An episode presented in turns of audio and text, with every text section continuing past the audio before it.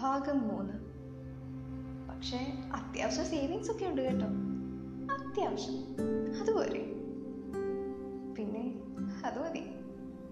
അവളിൽ നിന്നും കുറച്ചു മുമ്പ് നഷ്ടമായ പ്രസരിപ്പും ചിരിയും വീണ്ടും ആ മുഖത്ത് തെളിഞ്ഞു.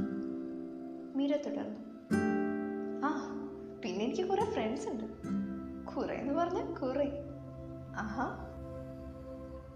എടോ എനിക്ക് ഫ്രണ്ട്സിന്റെ ഇടയ്ക്ക് ഈ ക്ലാസിഫിക്കേഷൻസ് ഒന്നുമില്ല best friend best friend boy girl എല്ലാവരും ഫ്രണ്ട്സാണ് അത്രേ ഉള്ളൂ.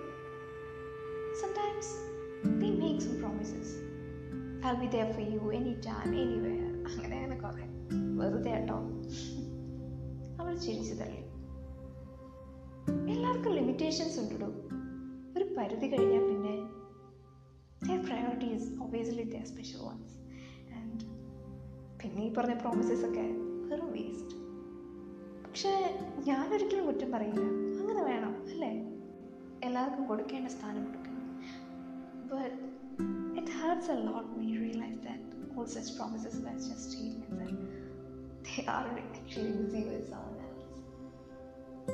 എന്നെ അതുപോലെ പ്രതീക്ഷിച്ചിരിക്കുന്നവരുണ്ടാകും so have to keep my promises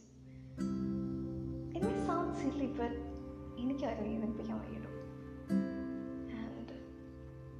shall remain always faithful them അങ്ങനെയൊക്കെ വരുമ്പോൾ ഞാൻ ഈ പറഞ്ഞ സോ കോൾ സ്പെഷ്യൽ വൺസിന് വേണ്ടത്ര കരുതലും സ്ഥാനവും ബാക്കിയുള്ളവരെ പോലെ കൊടുക്കാൻ പറ്റിയെന്ന് വരില്ല.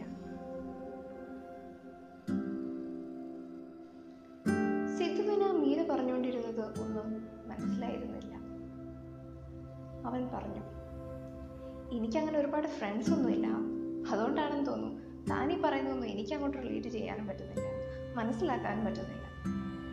ഓ ഐ സോറി ഞാൻ ഒരുപാട് സംസാരിച്ചു അല്ലേ ഇപ്പോൾ തനിക്ക് ഞാനൊന്നും മിണ്ടിയില്ല എന്നുള്ള വിഷമം മാറി കിട്ടിയോ ബോറടിച്ചോടോ?